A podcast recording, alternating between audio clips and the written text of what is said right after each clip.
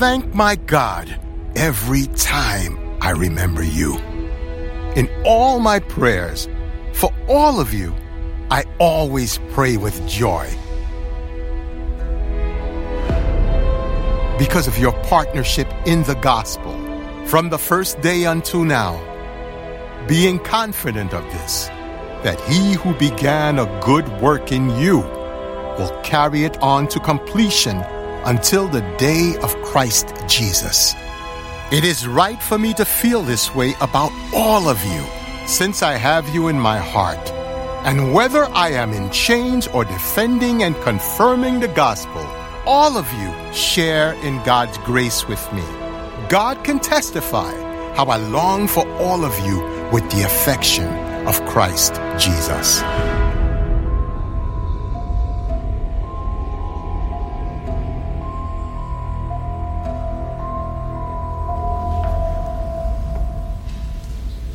Let's pray. Oh God, grant us the affection of Christ Jesus our Lord, that we might know then how to live. We pray in His name. Amen. Would you like to know a mental health secret right now that will give you the ability to survive this interminable pandemic that is still going on? I can't believe it. Two Thanksgivings now in a row.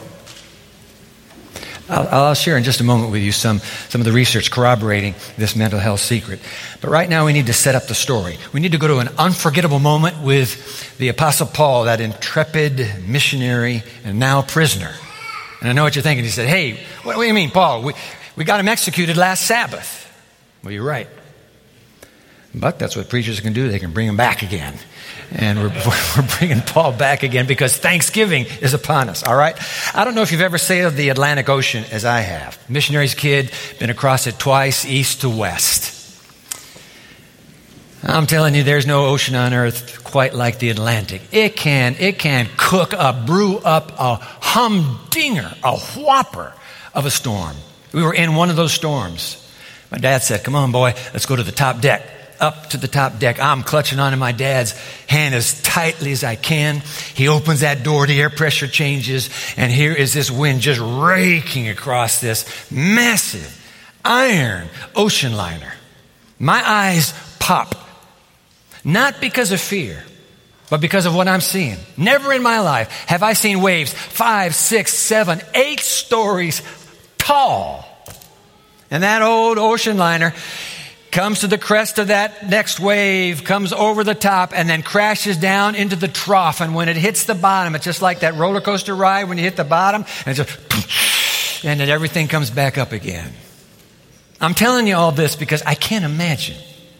For Paul, what it was like on that little Roman sailing vessel in the heart of this, this nor'easter cyclone bomb. I don't even imagine the sails are still up. But I want to go to that story. You need to read it to believe it. So I'm not going to tell it. Let's just read it. Open your Bible to the book of Acts, right near the end of the book of Acts. One more vignette from the life of this man we've been tracking all this semester. This is the last one. Acts chapter 27, please find it. I'll be in the New International Version. When a gentle, this is verse 13, so drop down to verse 13. When a gentle south wind began to blow, they saw their opportunity, this, the captain and the pilot. So they weighed anchor and sailed along the shore of Crete.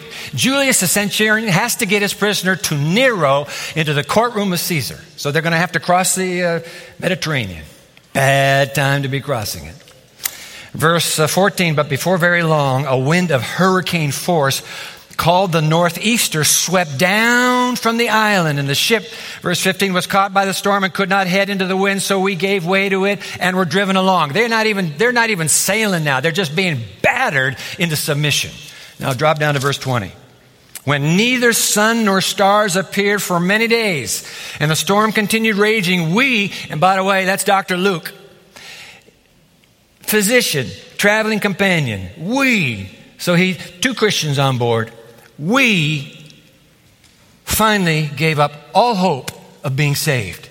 Verse 21, and after they had gone a long time without food, Paul stood up before them and he said, I love this, and he said, and this little vignette of Paul, man, you should have taken my advice not to sail from Crete. They'd had a big debate before the, before the ship took off. Shall we stay for the winter? Shall we go? The, the, the owner and the pilot and the centurion say, we go.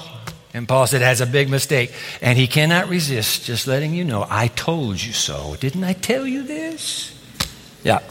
Men, you should have taken my advice not to sail from Crete.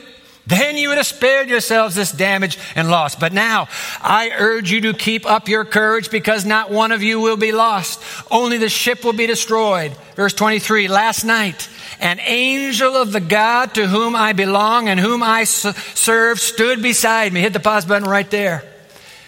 You have an angel standing beside you right now. We already did this with the choir first service. Don't look again. You have an angel standing beside you right now. You and I forget that angel. We forget this celestial companion that since the moment we, we gulp down our first breath of earth air coming out of mama's tummy, that angel has been assigned to keep a careful eye on you night and day. Everywhere you've been, that angel has been. Everything you've done, that angel has seen. Every life moment that you've lived, that angel has been with you. It's the closest unseen friend you have on this planet. Wow. How did he put this? Put this, verse 23, last night. An angel of the God to whom I belong and whom I serve stood beside me. And he said, Do not be afraid, Paul. You must stand trial before Caesar. And God has graciously given you the lives of all who sail with you. So keep up your courage, man, for I have faith in God that it will happen just as my angel told me. Nevertheless, we must run aground on some island.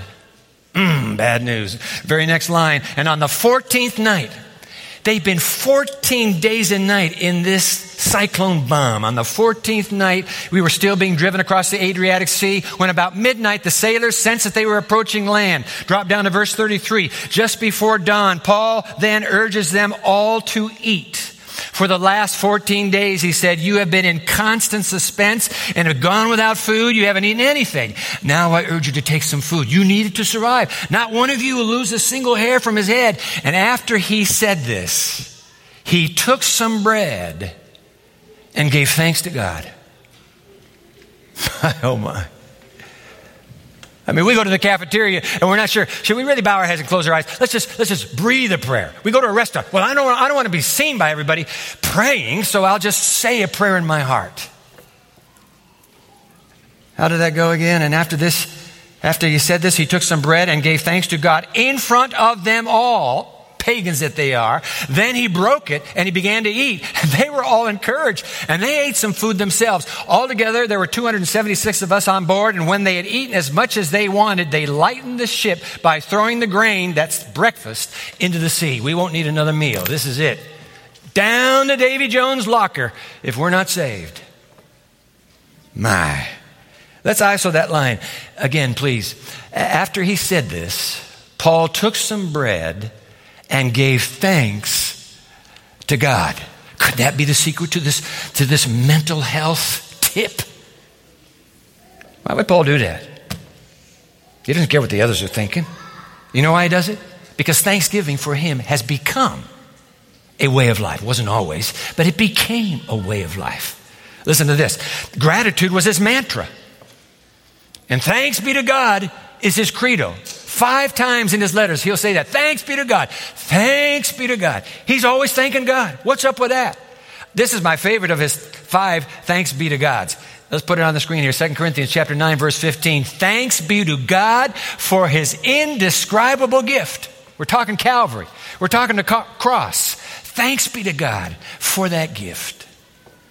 In fact, he's just described it in the previous chapter. We might as well read it. This is uh, chapter 8, verse 9, 2 Corinthians. For you know the grace of our Lord Jesus Christ, that though he was rich, oh boy, was he ever, yet for your sake he became poor, so that you through his poverty, can you believe this?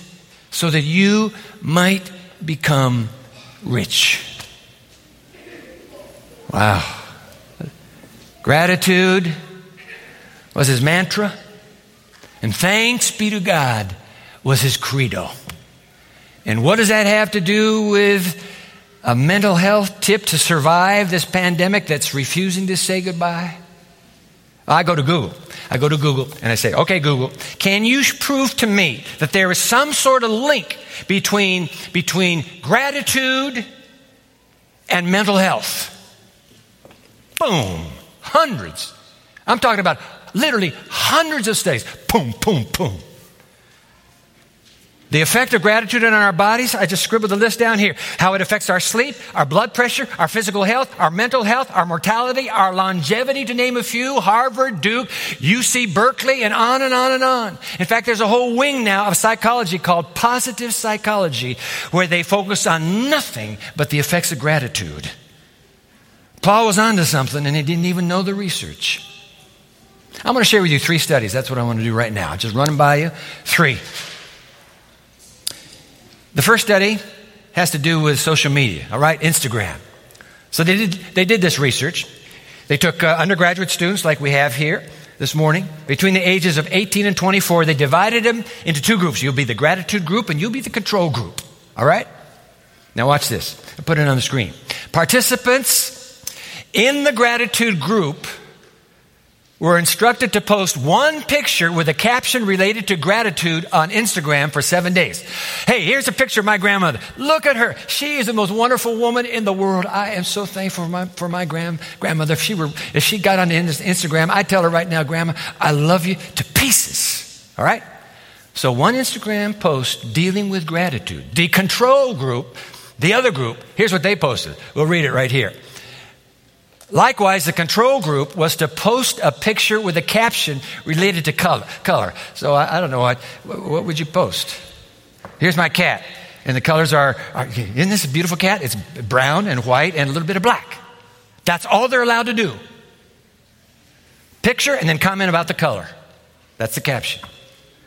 Now, what happens when they take a battery of psychological tests at the conclusion of this testing. How did they do? I'll share that with you in a moment. Let's go to study number two. So this is social media study number one. Number two is a texting study.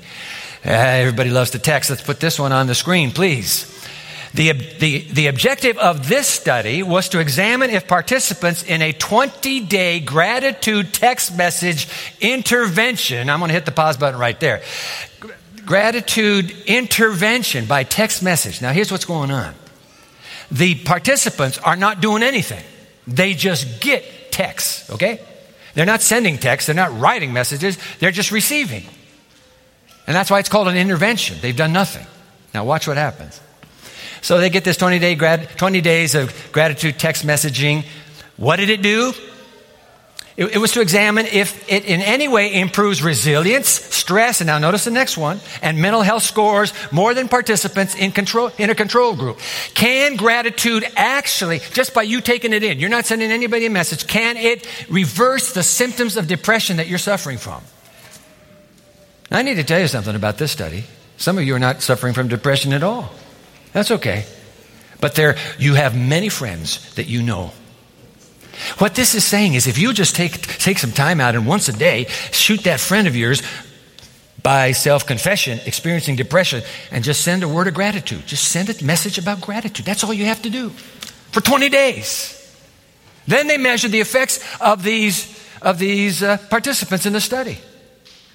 And by the way, while you're sending the text, endorphins, you know, those little uh, chemicals inside of you when you do something good for somebody else, they're just going to town because why? You're helping somebody else. It's not just me, me, me, me, me all the time. All right, three studies. First one is on social media. Second one's on texting. The last one is on writing. You can write on a laptop or you can write by hand. And let's put this one on the screen. Okay? Participants were instructed to write non trivial letters of gratitude to an individual to express appreciation for them. Now, what, what's a trivial letter? Dear Grandma, thanks for the socks. Love you lots. Bye. That's trivial. Come on. You, you, you didn't tell your grandmother a thing, did you? No, you did. You just thanked her for the socks because you had to. Okay, participants were instructed to write, go back please, were instructed to write non trivial letters of gratitude to an individual to express appreciation for them. Now keep reading. Watch how they're supposed to write. Participants were asked to be reflective.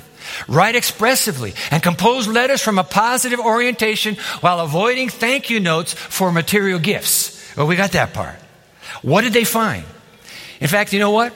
This could be a summary. This could be a summary for all three of these tests. Let's put it on the screen. Here's what they found. The present investigation contributes to the literature by further clarifying that writing letters of gratitude, now I put that line under it, writing letters of gratitude has a cumulative effect that benefits the author, the writer of the letter. Keep going. The implications are that this type of expressive writing can benefit those who suffer from depressive symptoms. Some of you are suffering from depression right now.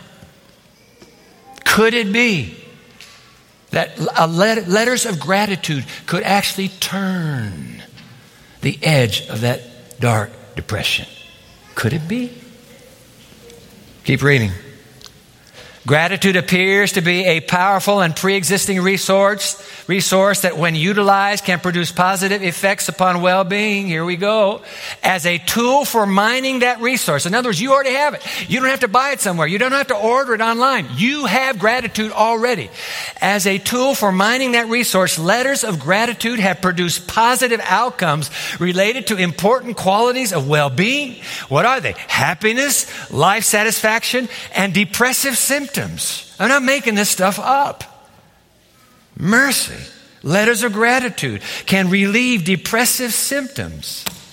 So, is anybody surprised when you take the, the uh, 13 letters that Paul wrote to discover that eight of them, eight out of the 13, begin with, the, begin with expressions of gratitude? In fact, I'm going to share with you just five of them because they were all, they're the five that were written in prison, chained to a wall or chained to a Roman guard. He's scribbling out. He opens the letters always with gratitude. Watch this. Let's go. Let's go to Ephesians 1:16. I have not stopped giving thanks for you. This is written from prison. Remembering you in my prayers. Wow. You'll notice these are all at the beginning of the first chapter. Let's go to Philippians also in prison. I thank my God every time I remember you. In all my prayers for all of you, I always pray with joy because of your partnership in the gospel from the first day until now. Let's go to Colossians, the opening lines. We, because others are in prison with him, we always thank God, the Father of our Lord Jesus Christ, when we pray for you. Keep going. There's one more to a rich uh, businessman. His name is Philemon opening of his letter. It's a very short letter. I always thank my God as I remember you in my prayers. And now we're going to look at the last letter that we have that he ever wrote. Ever, ever, ever. We spent time with it last, last week, Second Timothy. To my beloved son Timothy, remember that's how it opens. Then he writes, I thank God, whom I serve as my ancestors did, with a clear conscience as night and day. Timothy, I constantly remember you Oh, I thank God for you. I remember you in my prayers. How could this prisoner be so grateful? Five letters, all written from prison, and he's thanking God. He's thanking God for whoever's the, the recipient of this letter. I tell you why. Paul can be. Because he knows the debt that he owes to the Lord Jesus. By the way, a debt you and I owe as well. Paul severely learned that on the Damascus Road. He never forgot it. As long as there is breath in me, I will show gratitude to God and I will show gratitude to people. And he never stopped. Gratitude was his mantra. Oh, I like that line. And thanks be to God was his credo. So, what would happen if we pause right now? Come on, let's do a little research right here. We're going to pause right now. Inside, inside your little uh, worship bulletin, there is a piece of stationery. Let's try it. Come on, we'll try it. There's a piece of stationery. If you didn't get a piece of stationery, just put your hand up. Our ushers are really fast in getting it to you, so you won't have to wait long. But put your hand up high enough for us to see it. I see hands there. Good. This is for this is for you to use. Uh, Dwight, what am I going to do with this? Well, you'll simply focus your, your grateful attention on some human being and you're going to tell them, man, oh man, I am so grateful for your friendship. Oh, mom, I am so grateful I got you as a mother. Dad, you're the one I got. Wow. Hey, roommate, thank you for being, putting up with all of my craziness. Come on, you know what I'm talking about. I am so grateful for you. Hey, colleague on the job, down the hall, door to the left. I am so grateful that we work on the same team. You are such a blessing to me. Hey, neighbor, come on. I thank God every time I think about you. Scribble it down. Take a moment right now. If you remember the address and you put it on the other side, guess what? We will mail this. We will mail this anywhere in the world. I told the guys in first service, even to Brazil, we'll send it. No postage charge to you. We'll mail it for you. If you write the letter and put the address on it, we'll, we'll mail it. You say, Dwight, I can't even find. I've been holding my hand up. They're not coming my way. Hey, come on. You got your phone? You don't have to wait for, the, for it to go through the U.S. mail. Just come on. Just text somebody. And don't just say, hey, love you, bye. But say, you know what really, you know what I really love about you? I am so grateful for the kind of moral stamina you have. I've seen what you've been through. You are something else. I praise God for you. That's what you do. That will not only bless the recipient, it will bless you. You're reaching out. Gratitude is your mantra. Thanks be to God is your credo. Let's do it. Why not? And by the way, if you can't think of anybody, write a letter to God. Now, I write a letter to God every morning. I'm telling you the truth. Every morning I write a letter to God. I, have I've kept them. And it's made a difference in my life. I predict it'll make a difference in your life as well. Write a letter to God. Do it for Jesus' sake. Or do it for the sake of your own mental health.